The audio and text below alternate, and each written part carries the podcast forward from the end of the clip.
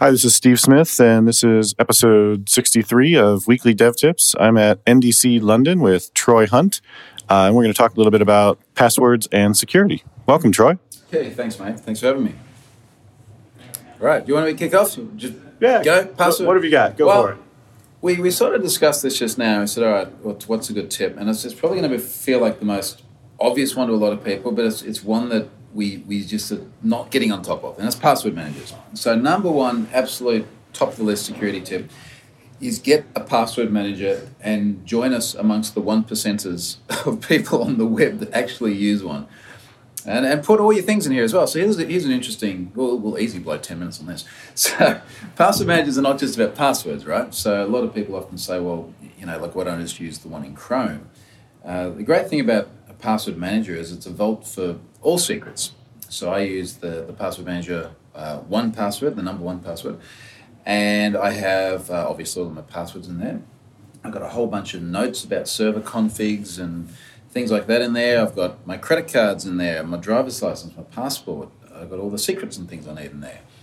And that's not just to be a single place to put them and they sort of sit there statically, but when I go and buy something online, I autofill the credit card field out of my password manager. When I want to uh, share things with my, my 10 year old son, who's now getting himself online a bit, he has a vault that we share, and I, I put the secrets in there. So have you ever sort of had that situation with your partner or your kids or something like that where it's like, hey, can you send me the password for the thing? And it's like, all right, what are all the different ways I could send this? What's the most secure? Maybe I'll send it by WhatsApp because it's end-to-end encryption. and then, then it sits on both devices though. So so password managers are about a lot more than just passwords. And if you if you use them smartly, it actually makes life a lot easier too.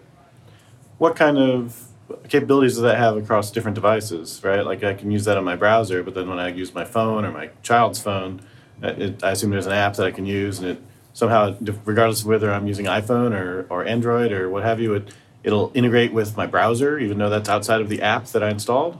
Well, it depends on the on the password manager choice, of course. But one of the reasons I chose 1Password back in 2011 now was that it worked on all the clients that I use. So my my normal day to day life is a combination of two different laptops, a desktop, an iPhone, and an iPad, and it works across all those, works across all the Android things as well.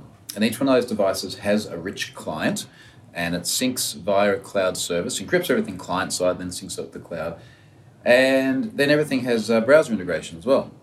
So on the PCs, when I'm let's say when I'm in Chrome and I want to log onto a website, I go Control backslash, fill in my master password, which if I've rebooted the machine is the full password. If I've not rebooted, then I just Windows Hello myself uh, via the, the fingerprint reader on my laptop or via the I got one of those um, Logitech Brio cameras on my PC, so that does the whole Windows Hello facial thing. So that's great. And then integration points on iOS, it plugs into the whole password manager API model that they've got in there so that when you're in either the browser or a rich client app running locally on your machine, uh, locally on your iPhone, for example, you just click a little button and you go, okay, passwords, and it selects the right password out of your keychain. So there's, there's integration at both the browser and the app level on desktops and mobile. All right, and this is a free app, 1Password. So 1Password I think runs at something like it's two dollars something a month for the personal one, and then I think it was about five bucks a month for the family one, which you which you can use up to five people in your family. And that's because you're paying for this cloud subscription, syncing, and, and all of that. Well, you're paying for a bunch of things. When you're paying for the syncing, you're paying for the ongoing support, you're paying for all the extensive audits and things like that. You're doing. You're paying for the one hundred thousand dollar bug bounty program they run. If someone can actually figure out how to get in the keychain. And it, look, I mean, there are free options out there. I mean, KeePass, for example, is a very, very popular free open source one. Uh, I don't think it's better or worse because it's open source. It's just another offering.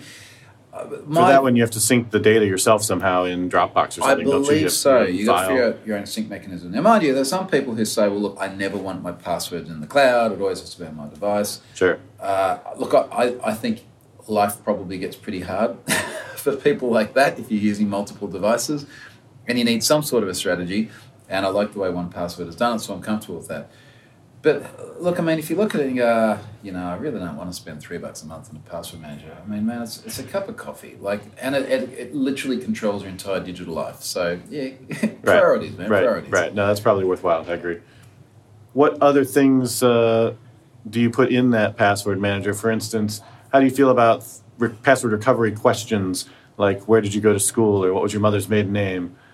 Do you do you uh, do you propose putting in accurate answers for those, or would I you put, put I, in? I put those things in my LinkedIn profile where everyone can see them. Yeah. That's certainly where I went to school. So what, what I tend to do with uh, security questions like that is I just generate random strings. So it'll be like, I don't know what my mother's maiden name is. I just know it's got a lot of funny characters in it, and I know it's in my password manager. I know where to retrieve it from. Now, if ever my bank actually verbally asks me, like I'm screwed because, like I'll be, I'll be like pulling out the password manager and relaying it, and there'll be some bank teller just looking at me, going, "What on earth are you doing?" You know? but yeah, no, you're right. I generate those answers, which which uh, obviously takes out the whole sort of risk of predictability, which is the problem with static-based knowledge authentication questions like that. Sure, and that's something I assume you'd recommend folks do as opposed to offering that information. Yeah, look, it's, I mean, geez, the whole static KBA thing. That was actually why I went to Congress. I went to Congress because of the risk of static based knowledge authentication questions in the era of the data breach.